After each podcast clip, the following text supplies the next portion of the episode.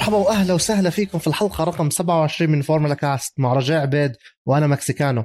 حلقة اليوم حتكون تحضيرية عن سباق جائزة السعودية الكبرى اللي حتصير لأول مرة على حلبة كورنيش جدة الحلبة اللي من سنة كل الحكي عنها.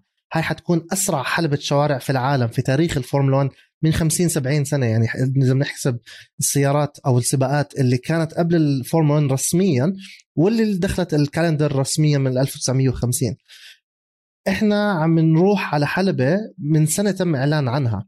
هاي الحلبة حتكون حلبة شوارع تم إنجازها وانتهت من التحضيرات انتهت من التحضيرات اللوجستية من أيام من أيام قليلة يعني مش كتير زمان مبنية الحلبة. الكل أنظار العالم عليها وحاليا الأنظار لسه أكبر لأنه إحنا داخلين على نهاية معركة موسم 2021 وممكن تنتهي هاي المعركة ويتم آه، حسمها في هاي الحلبة. روجيه إيش شايف السباق؟ حيكون إيش شايف الحلبة؟ بوجهة نظرك لها ما في واحد بتابع الفورمولا 1 خصوصا بالوطن العربي ما راح يكون متحمس لسباق جائزة المملكة العربية السعودية. الحكي اللي كثير كبير الدعاي نفس الحلبة تصميمها وغير المعركة على صدارة ومين يفوز باللقب. فعليا الكل بده يشوف إيش بده يصير بجائزة المملكة العربية السعودية. أنجزت بوقت قياسي كان كثير في حكي راح تجهز ما راح تجهز بس يعني السعودية عملوا شغل كثير كبير. آه زي ما أنت حكيت أسرع حلبة شوارع. هاي الحلبة أنا كثير متحمس أشوفها وخصوصا المنعطف 13 راح يكون منعطف سريع هو curve أو جاي على شكل نص دائرة. شو راح يعمل؟ لويس هاملتون شو راح يعمل؟ ماكس فيرستابن راح تنتهي البطولة بسعودية ولا راح تتأجل لأبو ظبي في الإمارات. آه راح تكون سباق جدا جميل. السباق راح يعتمد بشكل كثير كبير على محركات السيارات. هاي حتكون تعتبر آه أطول حلبة شوارع رسميا هذا الموسم. حلبة جدة حلبة آه، المملكة العربية السعودية. 6.1 كيلو. أنت بتحكي عن 6 كيلو من خطوط مستقيمة. وبتتفوق على حلبة باكو في أذربيجان بيادوب 100 متر. في المركز الثالث عندك حلبة ألبرت بارك في أستراليا 5 كيلو ثلاث بعدين عندك حلبة ياسم آه، حلبة مارينا باي في سنغافورة اللي حتكون زي السعودية تحت الأضواء في الليل حلبة سنغافورة 5 كيلو عندك موناكو اللي هي تعتبر أشهر حلبة شوارع وهي أقصر حلبة شوارع 3 كيلو 300 السعودية عندها يعني أسرع حلبة شوارع أطول حلبة شوارع آه، عندها أكثر حلبة فيها منعطفات 27 منعطف. بحياتي ما تخيلت إني أشوف سباق على 27 منعطف إحنا يكسر بنحكي عن لومون إحنا يكسر بنحكي عن سباقات آه، ما يعني رالي صار الموضوع ما صفى حلبة فيها 10 كورنرات ولا 11 أو 12 زي ما بنحكي عن حلبة النمسا حلبة ريد بل رينغ ما فيهاش منعطفات كثير هون انت تحكي عن 27 كلهم سريعين متوسط السرعة حيبلغ تقريبا 250 كيلومتر في الساعة. منعطفات يمين يسار متتالية ثلاثة DRS zone يعني حلبة توقع كل شيء منها. بالضبط هي هاي اللي انت حكيتهم ثلاثة دي ار اس وثلاثة دي ار اس ورا بعض. يعني السائق بيخلص من منطقة ال DRS الأولى بيروح للثانية بيروح للثالثة ومنعطفات. يعني مش إنه كلها مثلا أحكي لك إنه هي straight line لا فيها منعطفات. رح يكون هون في كتير ضغط كبير على محركات السيارات والضغط كمان على السائقين. لأنه حلبة شوارع يعني أنت عندك في جدران أو في حيطان يعني على جناب الحلبة. هذا الإشي أي غلطة ممكن تعمل حادث. آه، أي احتكاك بين السائقين ممكن تعمل حادث وما راح يكون حادث هين. ثلاثة DRS zone تطلع الضغط اللي راح يكون كثير كبير على محرك السيارة على gearbox السيارة على إطارات السيارة. مش الكل يتوقع بأنه هي حلبة سريعة جدا يعني حلبة راح تكون سهلة. بالعكس لا. هون راح نشوف التنافس الكبير بين محرك هوندا ومحرك المرسيدس ويعني وبالأخص فريق المرسيدس وفريق الريد بول. راح تشوف هون مين هو السائق اللي جد سريع. هاملتون معروف بأنه سريع وماكس سريع. بس مين اللي راح يكون أسرع؟ ما في تيجي تحكي أنه والله في تفوق لهذا السائق. صحيح من آخر تأدية الكل بيحكي لك مرسيدس أفضل. هورنر صرح بأنه مرسيدس أفضل بس ما في إشي مؤكد. آه كثير مستني أنا أشوف هالحلبة. ال top speed أو السرعه القصوى على ال simulator طلعت مع الفرق تقريبا 322 أرقام الحلبة بتحكي إنه راح توصل ل 340 فأنت متخيل أصلا لو حلبة طويلة حنشوف المرسيدس والريد بول ممكن يلفوا على الفرق البطيئة جدا ممكن جدا. شوف قبل ما نحكي عن توقعاتنا مين الأفضل؟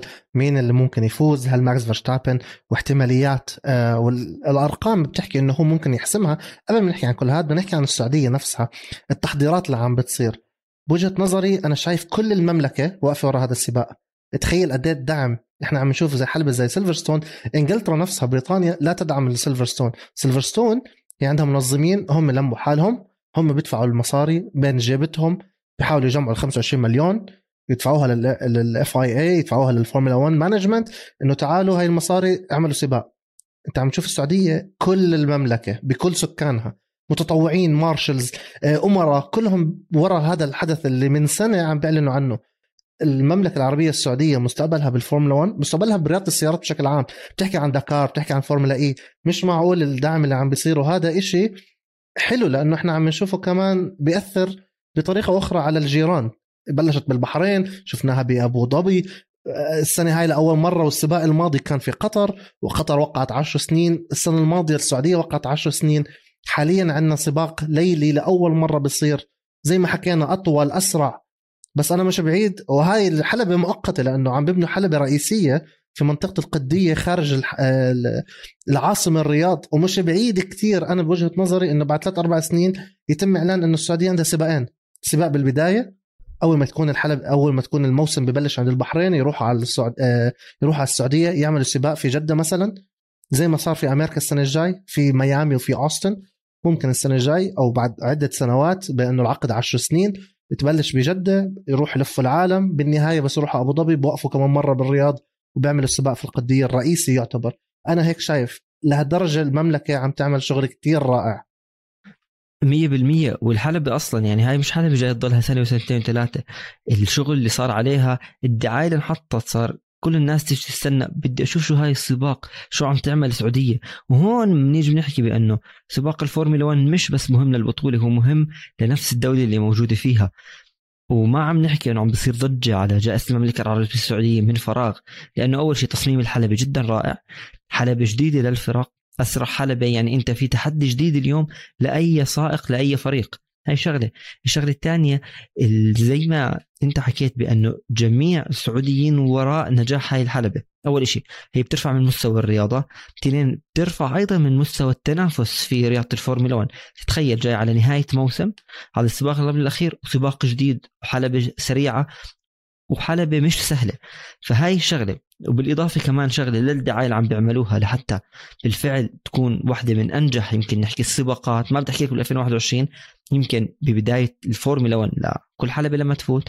سيارة الليجو اللي عملوها أكثر من 504 آلاف قطعة لحتى يعملوا سيارة فورمولا 1 من الليجو طولها 5 متر و7 كل هاي الشغلات اللي عم تنعمل اليوم عم بتعرف الناس على المملكة العربية السعودية على منطقة الخليج ومنطقتنا بأنه إحنا الرياضة عندنا ممتازة لكن الشيء الوحيد اللي بنقصنا حاليا هو سائق يكون برياضة الفورمولا 1 أو فورمولا إي إلى آخره. بس أنا شايف التوقعات راح تكون زي ما الناس بدهم إياها وأكثر أكيد في الجائزة. ما تستبعدها. عم بيعملوا مشروع السائقين الجداد عم بيعملوا مشروع آه، تدريب إعلاميين عم بيعملوا مشروع تدريب السائقين اليافعين بالكارتينج. انت لازم تبلش بالأساس بالكارتينج. ليش اللي ينقصنا إحنا كبلاد عربية ما عندنا حلبات يعني. تجيب ولد صغير يسوق كارتينج وشاطر تمام ما شاء الله عليه. بس إذا أنت بتسوق نفس الحلبه ما عندك الخبرة ما عندك ال experience هذا اللي عم بيحاولوا يعملوه. الكويت عم عندها حلبة جدا رائعة يا ريت نشوفها بالفورمولا حلبة جدا حلوة. إذا شفت صورها مخيفة. عندهم كارتينج. آه، البحرين عندهم أبو ظبي عندهم دبي أوتودروم عندهم. إحنا عندنا بالاردن في ثلاث حلبتين ثلاثة حلوين.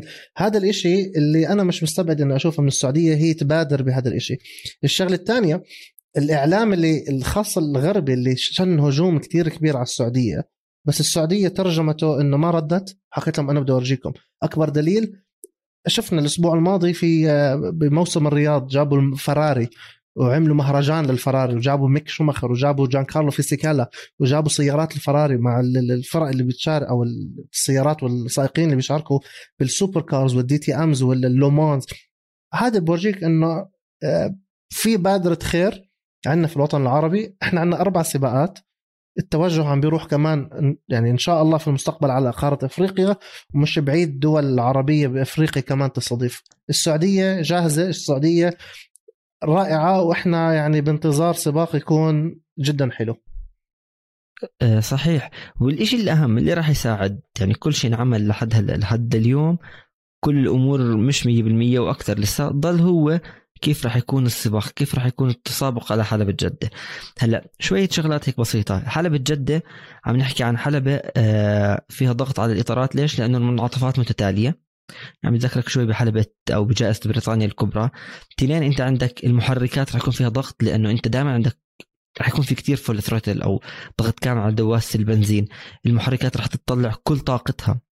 هون إشي كتير مهم لأنه إذا ما انحسمت البطولة بجائزة أو على حلبة جدة رح يكون المحركات انضغطت كثير كبير لحتى تروح لجائزة أبو ظبي.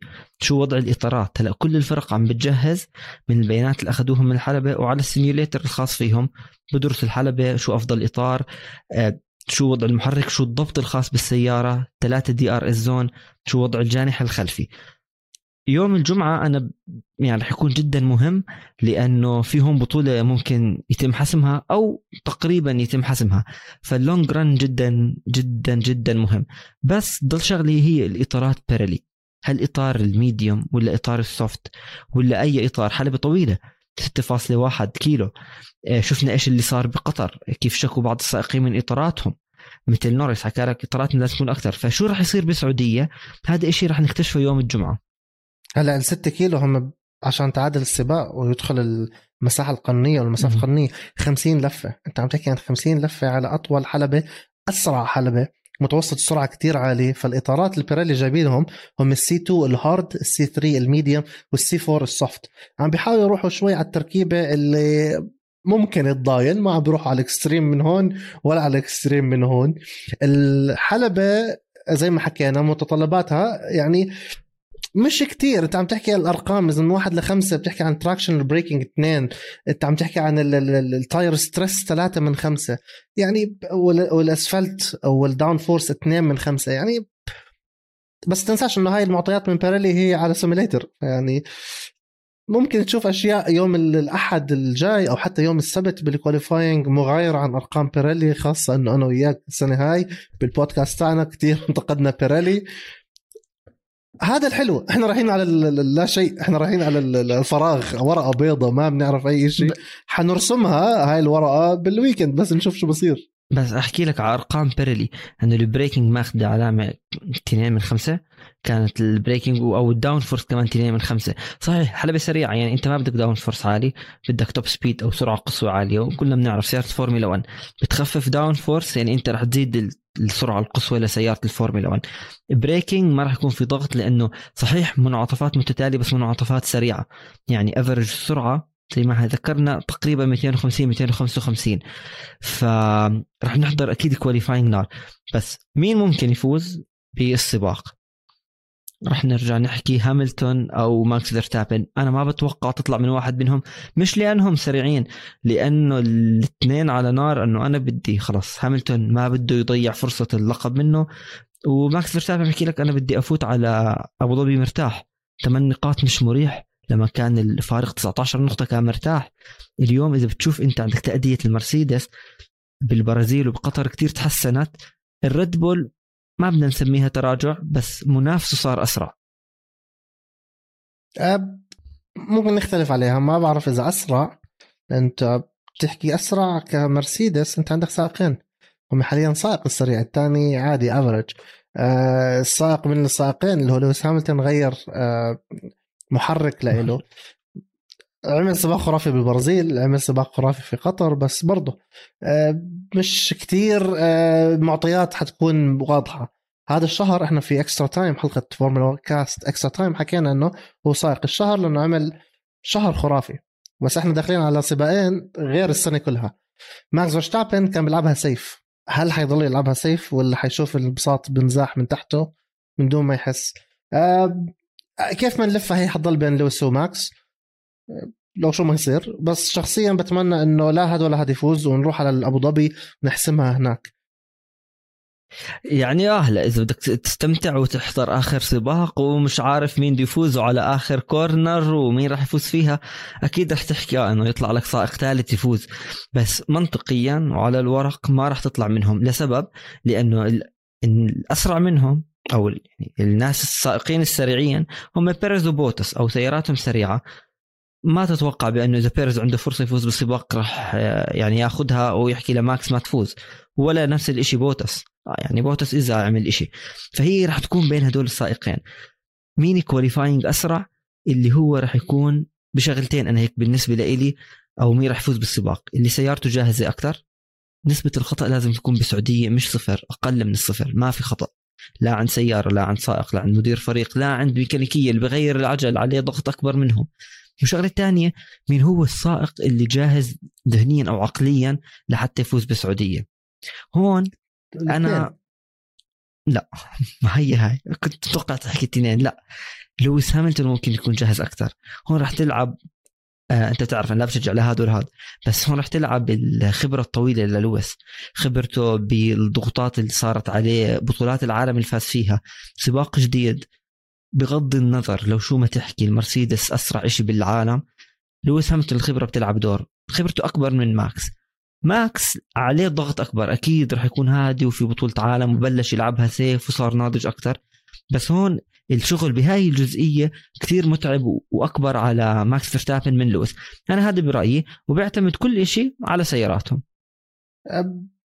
أنا حكيت الاثنين لسبب إنه عندك هاملتون لازم يفوز ما عنده خيار ثاني. هاملتون إجباري إنه يفوز ليأجل اللقب. ماكس إجباري يفوز عشان يريح راسه بالسباق اللي بعده. ما يدخل بال stress ما يدخل بال الوجع تاع الراس ويدخل بال لو كل هاي المعضلة اللي هو في غنى عنها إنه أتأجل كمان أسبوع وممكن تفلت مني. فبقول لك خليني أدخل هذا ال weekend أحط كل اللي عندي throw everything on the table وكيف ما تيجي تيجي وإذا زبطت he's the world champion بس نفس الوقت حلبة جديدة آه، الفورمولا 1 اللعبة ضافوا حلبة جدة من فترة. فإحنا صرنا نعرف يعني إحنا شفنا صور ولكن هلأ صرنا نلعب آه، شوية simulating زي السائقين. شفنا انه الحلقة أنا شخصيا ما قدرتش أعمل لفة نظيفة على البلاي ستيشن لأنه صعبة. في عندك مناطق خاصة بال sector الأول بعد خط البداية النهاية. في عندك كواع كتير سريعة وبزاوية ضيقة.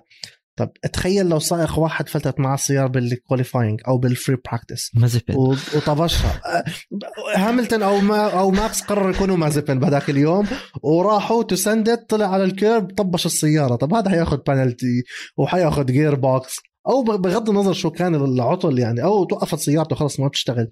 طب تخيل هاي كيف ممكن تأثر لبعدين؟ عشان هيك أنا بقول لك اثنيناتهم جاهزين ذهنيا بس بنفس الوقت كل شيء مطروح على الطاولة إنه ممكن إنه لا هاد ولا هاد.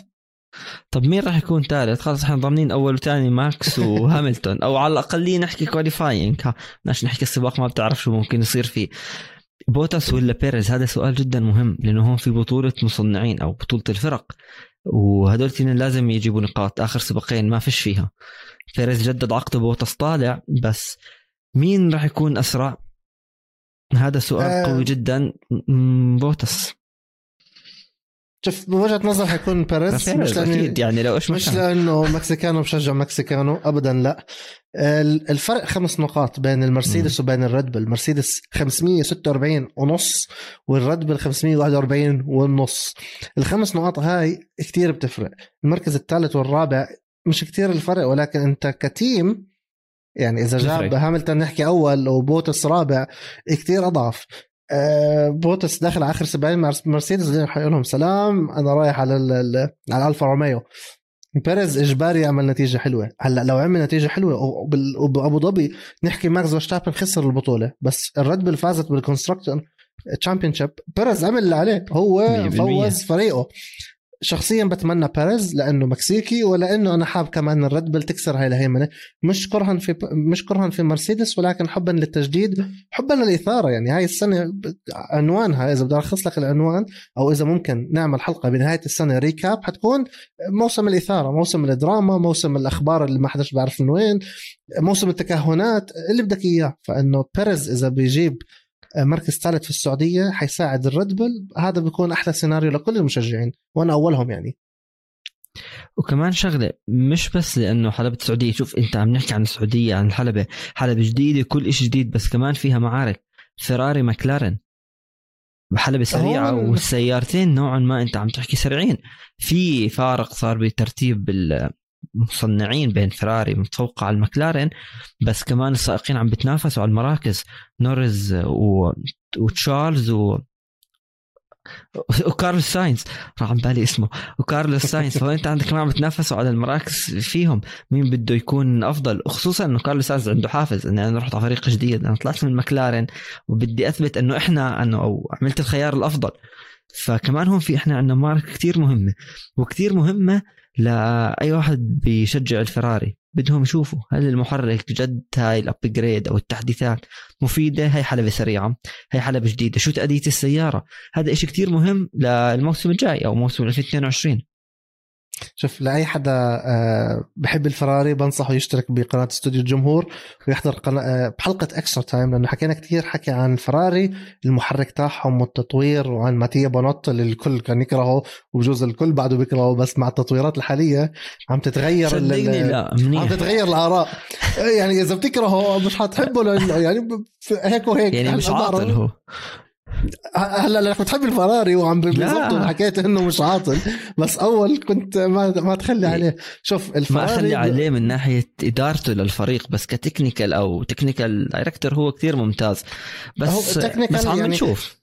إذا مايكل شومخر حكى عنه إنه هذا الشيف الفخم هذا العائل فينا هذا تخيل الجينيس وأنا عم بحكي خلص ختمنا. بالضبط.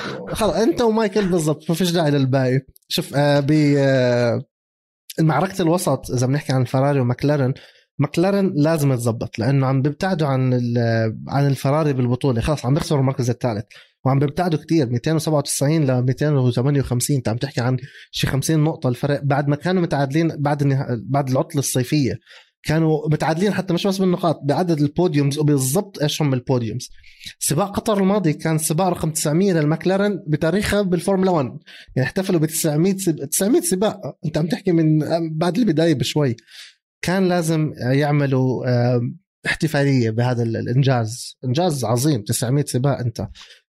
لما بلشها بروس ماكلارن هلأ عم عم بفلت منهم ال- ال- ال- البطولة خلص. عم باخذوا المركز الرابع وهذا بياثر عليهم بكل شيء. عم بياثر عليهم ماديا لأنه بنهايه الموسم مصاري أقل وين تانل تطويرات إلى آخره إعلام عندك sponsors عندك عندك عندك. ف وعندك سائق تاني اللي هو اللي أنت ما بتحبه دانيال ريكاردو. هذا كمان وين؟ يعني هل. معقول المكلارن باخر ثلاث أربع سباقات ما يجيبوش غير كم من نقطة؟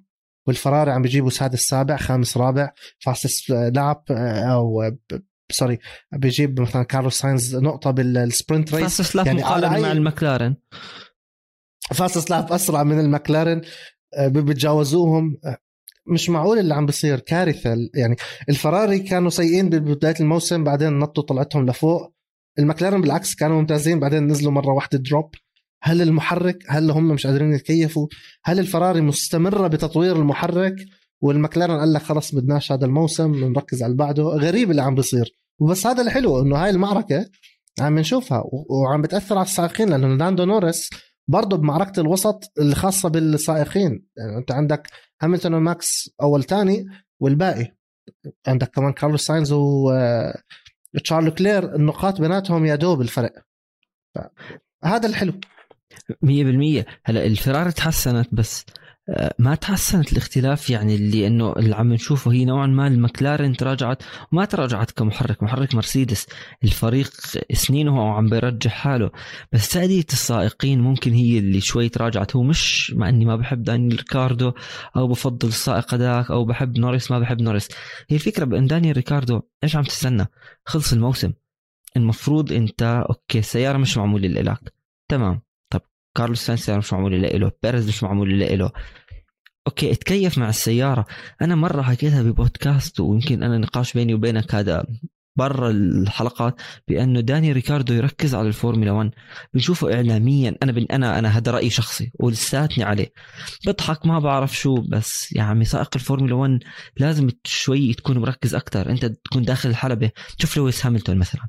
مش لأنه بطل العالم سبع مرات بس لويس هاميلتون بس يحط الخوذة بتغير. هذا الشخص اللي بيلبس أشياء غريبة بحط الخوذه بيلبس شخصية سائق الفورمولا 1 حرام دانيال ريكاردو بعد اللي شفناه معه بالريد بول ما نشوفه عم بيعمل بالمكلارن فهلا فرصته بسعودية فريقه محتاجه. في بطولة أو ترتيب ثالث جدا مهم لفريق المكلارن خمس نقاط إذا بتفوقوا الفراري بجائزة جدة ضمنوا المركز الثالث ضمنوه عن المكلارن وهي راح تكون تراجع للموسم الجاي للمكلارن لاندو نوريس سائق سريع. أنت بتقدر تعمل إشي بحلبة سريعة. أنا بالنسبة لي لاندو نوريس راح يكون أفضل من كارلوس ساينز بالسعودية على حلبات السريعة. بس عم بتطور الفراري أكثر. فراري مكلارن في كمان غيرهم. ألبين وألفا تاوري. حاليا ألبين تفوقت ب 25 نقطة عن ألفا تاوري. كمان هدول في بينهم بطولة. إحنا عم نقترب لنهاية موسم فأنت بتشوف فريقين فريقين أو ثلاث فريق آه، افرقة عم بصير في بينهم التنافس. آه، فرناندو ألونسو اللي عم بيعمله مع فريق الألبين الفا تاوري عندهم جاسلي كمان هاي معركة جدا مهمة يعني عم نستناها بالسعودية الألبين عم بتفوقوا حاليا عن الفا تاوري لسبب تاني. الفا تاوري ما عندها سائق تاني بساند، عندك جاسلي عم ببدع عم بجيب مراكز متقدمة بال qualifying وبال race اخطائه قليلة. آه، انسحاباته من السباق بتكون لأخطاء ميكانيكية مش بأخطاء شخصية. عندك الألبين. آه، فرناندو ألونسو طلع على منصة بعد سبع سنين. هاي لحالها تكفي واللي تكفي أكثر اللي هي اوكون فاز بسباق. بالحظ مش بالحظ فاز بسباق وجاب 25 نقطة. عندك الفريق الثاني تسونودا برا. تسونودا وين؟ اللي بلش بالبحرين بطريقة خرافية وتجاوز ألونسو وتجاوز كيمي وتجاوز فتل وقلنا هذا الولد الصغير ال rookie عم بيتجاوز أبطال عالم بعدين خلص آه راح. هاي المعركة حتكون بوجهة نظري انحسمت حتكون للألبين. 100% تطور فرناندو ألونسو يعني أكيد هي انحسمت للألبين. بس خلينا هلأ نروح على حلبة جدة ونفوت على ال pit وبنرجع لكم.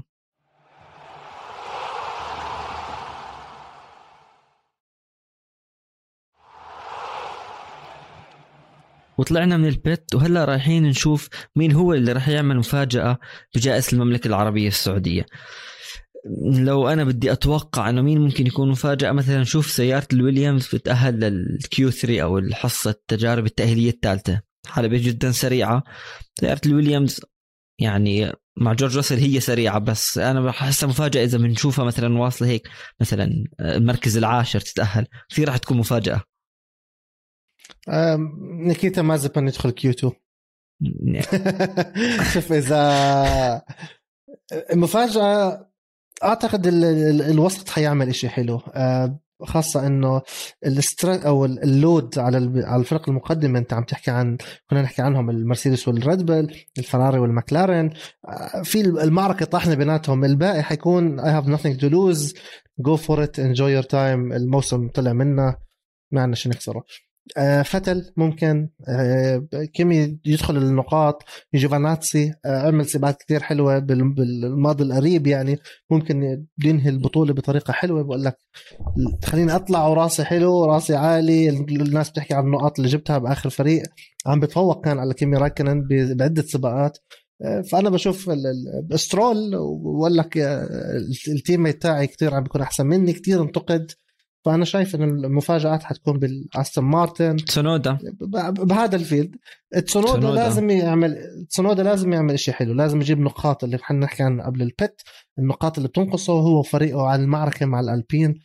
بس نفس الوقت المفاجأة حادث من هون شيء من هون. هذا المفاجأة اللي عم بطلع عليه. big name بتحكي عن هاملتون بتحكي عن آه، تحكي عن ماكس تحكي عن بوتس وبيريز واحد فيهم يطبش السيارة. هاي المفاجأة اللي صراحة بستناها عشان تولع الإثارة أكثر. آه، نشوف الدراما اللي صارت بالبرازيل وال FIA بس ما بدك هذا النوع من الدراما لأنه هاي ممكن يعني هلا ما بدي هذا النوع عشان ما يخربها. مش حلو.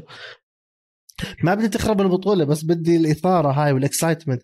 البرازيل اللي بلشت Q3 وإحنا لسه مش عارفين شو بصير وشوي حيبلش ال Q4 ولسه مش عارفين شو القانون. آه، النمسا وعقوبات الخمس ثواني اللي وزعوها علي على الكل ما ضلش غير أنا وأنت وأستوديو الجمهور. هاي ال excitement اللي أنت قاعد على طرف كرسيك وماسك التلفزيون ما حداش يقرب يغير. هذا اللي أنا عم بدور عليه هذه هي المفاجأة اللي عم بستناها بغض النظر إيش هي المفاجأة.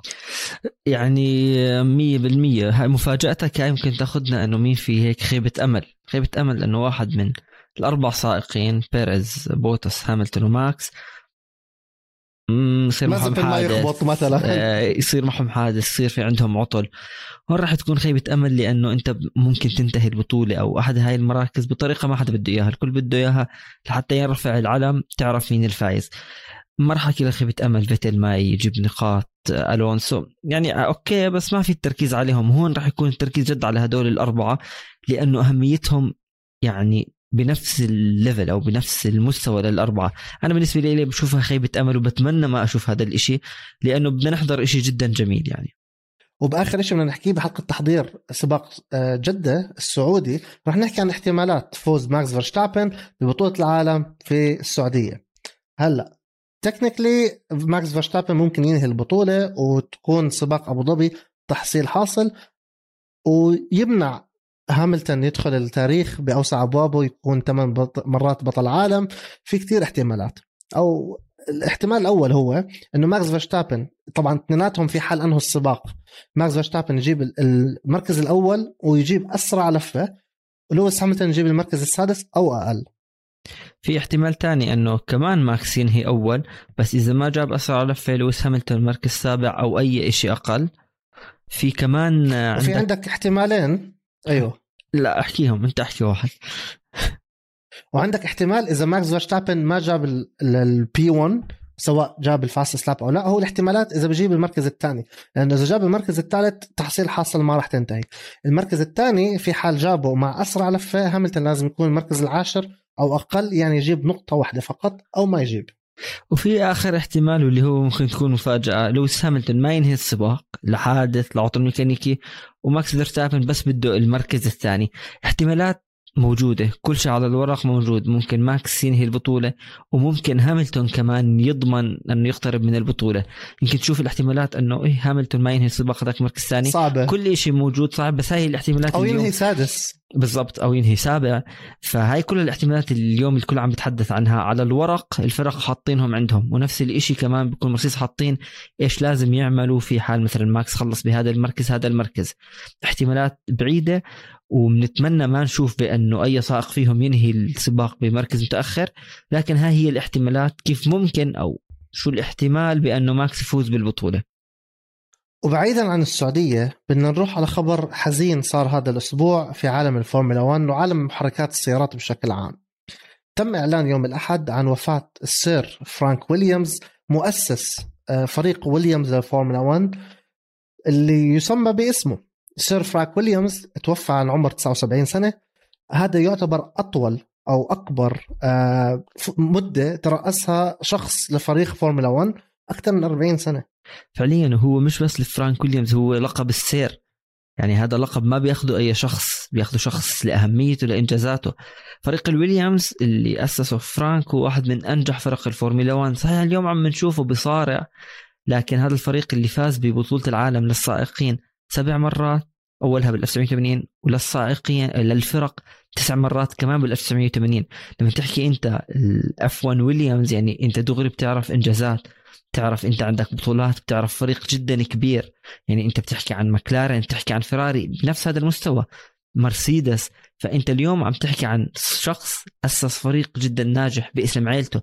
وفعليا كثير ناس بيعتبروا بأنه هو آخر فريق لسه كان محافظ على يمكن نيجي نحكي عن زمن الفورمولا 1 الجدا قديم الناس المتابعين من سنوات طويلة بحبوا الويليامز لهذا السبب. أه الحزين بأنه فرانك ويليامز طبعا فارق الحياة لكن ترك الحياة ببصمة. فريق الويليامز صحيح انباع بس لسه اسمه محافظ وراح يستمر هذا الاسم. فأنت بتعرف قديش هاي ال legacy هذا الإرث لهذا الشخص اللي تقريبا ضل 50 سنة مدير فريقه واللي هو فريق الويليامز. شوف إذا بدي أحكي لك احصائيا أو أرقام سريعة عن ويليامز كفريق مش عن sir فرانك ولكن كفريق شارك ب 781 Grand Prix. وأغلبهم كان مع sir فرانك ويليامز قبل ما يبيع الفريق قبل عدة مواسم. هذا الفريق حقق 114 فوز. هذا الفريق جاب بطولة العالم بال 80 جابها ب 1980 بشركة أو بسيارة انشهرت في هذيك الفترة إنه كانت المملكة العربية السعودية داعمه لها من شركة تاج من شركة دلة من شركة طيران السعودية فلاي سعودي. بال 81 جابوها ب 93 ب 86 يعني بالتسعينات هيمنوا وبالست بالثمانينات هيمنوا. 81 86 87 ورا بعض. بال 92 93 برضه ورا بعض. وال 94 و 96 وآخر بطولة كانت 97 مع فيلنوف. هذا الفريق اللي أغلب حاليا أغلب السائقين حتى في الزمن الماضي أغلب السائقين ساقوا له هذا الفريق اللي أنتج آه، سيارات legendary تعتبر سيارات أسطورية. هذا الفريق اللي طلع منه مهندسين أسطوريين. إحنا عم نحكي حاليا عن الريد بول وأدريان نيوي والعبقرية تاعيته واللي لحد الآن لسه برسم على القلم ورقة ما استخدم الكمبيوتر. هذا كان في ويليامز ويليامز الفريق اللي ساق فيه آيرتون سينا للأسف ما طول كتير بسبب الحادث في إيمولا هذا الفريق اللي آه، ديفيد كولتر ساق فيه هذا الفريق اللي ريجازوني بالثمانينات ساق فيه. ما ضل حدا ما ساق بهذا الفريق. نايجل مانسيل جاب بطولة العالم بويليامز. إذا بتحكي عن فورمولا 1 بتحكي عن فراري بتحكي عن ماكلارن لازم تجيب سيره ويليامز. هذا الفريق اللي هو مش شركة. هذا الفريق اللي بناه سير فرانك ويليامز لحاله اللي للأسف هو اللي بتابعه من الجيل الحالي أو من آخر كم من 20 سنة نحكي عقدين ثلاثة عم نشوفه على ال wheelchair. بس هذا لأنه بال 86 كان راجع من حلبة بول ريكار عم بيعمل آه testing قبل ال قبل ال قبل ما يبلش الموسم. وفقد السيطرة على سيارته وللأسف آه صار عنده كسر في الرقبة وشلل في جسمه. وهذا ما خلاه إنه آه يتخلى عن شغفه ما خلاه يتخلى عن البطولة عن الفريق اللي بناه من من جيبته من كراج بيته. في صور كثير منتشرة على الإنترنت السيارة أو الباص الصغير والحافلة بتشوفها تواضع إمكانيات بالنسبة للفرقة الكبيرة. ومع هيك فاز ببطولات عالم هذا الفريق اللي آخر للأسف حاليا عم نشوفه متذيل الترتيب بطريقة أو أخرى. آه، فقد الدعم المالي. شفنا على Drive to Survive على نتفلكس يعني وصلت لمرحلة إنه كلير ويليامز اللي هي كانت مديرة الفريق بنته لفرانك ويليامز عم بتروح على ال testing وجايبة معها بالطيارة. قطعه بتحتاجها السيارة. هذا الفريق للأسف آخر سنين ما فاز. آخر فوز كان مع باستور مالدونادو السباق اللي بنحكي كان غريب لأنه مالدونادو اللي فاز فيه بإسبانيا بال 2012 ولكن قبلها كتير هذا الفريق اللي فاز فيه رالف شومخر وبالسيارة أسطورية مين ما ساق ويليامز؟ ويليامز يعتبر اسم عظيم والحمد لله وحيستمر هذا الاسم. المالكين الجداد للفريق حكوا إنه صحيح فرانك ويليامز وعائلة فرانك ويليامز ما راح تستلم الإدارة هم باعوا حصصهم ولكن الاسم راح يضل. سيرة رالف شومخر هاي اللي وراي مجسم لسيارة رالف شومخر للويليامز. مش بس انتجوا سيارات قوية حتى تصاميم السيارات حلوة بس بالنسبة لكلير ويليامز اللي هي بنته لفرانك بتعرف إنه هي أو بلشت الدخول بعالم السباقات كانت تشتغل press officer بحلبة سيلفرستون بعدين من 2002 انضمت لفريق العائلي وهو فريق الويليامز. كثير ناس انتقدوها بأنه انت دمرتي كل شيء عمله فرانك ويليامز انت ما عملتي إدارة للفريق صح؟ حتى السنة الماضية بشهر تسعة هي استقالت تركت الفريق. بس فعليا مش هي كانت السبب يعني. هي كانت بتدير الفريق أكيد ب يعني نجي نحكي مساعدة من فرانك ويليامز اللي بسبب صحيا كان غير قادر بأنه هو يستمر بكل شيء بالفريق. بس كلير ويليامز حاولت كل شيء بأنه تحافظ على الاسم. لما أنت بتحكي أنه هي حامل محلطه وهي مسافرة بالطيارة هون بتعرف قديش هذا الفريق مهم. يمكن اليوم إذا في ناس متابعين فورمولا 1 من حقبة السيارات ال hybrid بيحكي لك شو شو هذا الفريق شو عم بيعمل. فريق بطيء مين هذا الفريق؟ بس تيجي تحكي عن اسم ويليامز يعني أجمل السيارات أقوى السيارات بطولات عالم أبطال عالم. فريق جدا له تاريخ وكله بناه شخص واحد اسمه فرانك ويليامز. بناه من الصفر وللأسف شهد بأنه أو لا ما بدي أحكي لك حتى للأسف شهد فريقه بأنه سيء. على الأقل لما ما توفى شاف بأنه هو هذا الفريق طلع سائق. ممكن نشوفه إحنا بطل عالم. جورج راسل طلع سيارها عم بتعود يعني. نهاية حياته شاف فريقه عم برجع. ففعليا آه، اسم فريق الويليامز أنا بتمنى يضل مستمر بغض النظر مين المالك لأنه يعني تخيل أنت يتغير اسم فريق المكلارن والفراري. كارثة بعالم الفورمولا 1 فللأسف خبر حزين كان بأنه بوفاة السير فرانك ويليامز. لكن الفريق مستمر. بالمنعطف الأخير من حلقتنا بدنا نحكي عن شيء صار بالضبط قبل سنة من تاريخ اليوم من تاريخ تسجيل حلقتنا للبودكاست هذا. قبل سنة بالضبط كان في سباق جائزة البحرين الكبرى موسم 2020 على حلبة الصخير. السباق اللي كان بدايته نارية نارية بمعنى الكلمة. على المنعطف الثالث اصطدمت سيارة الألفا تاوري سيارة كيفيت الروسي بسيارة الهاس الفرنسية أو سيارة الهاس السائق الفرنسي رومان جروجان السباق اللي انتهى أو عمل red flag بعد ثلاث منعطفات. هذا الحادث نار.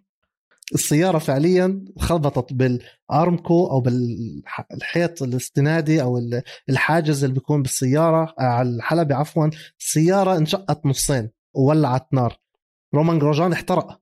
احترق فعليا جوا نار لمدة أكثر من 30 ثانية ومع هيك شفنا إنه رومان جروجان طلع منها سليم.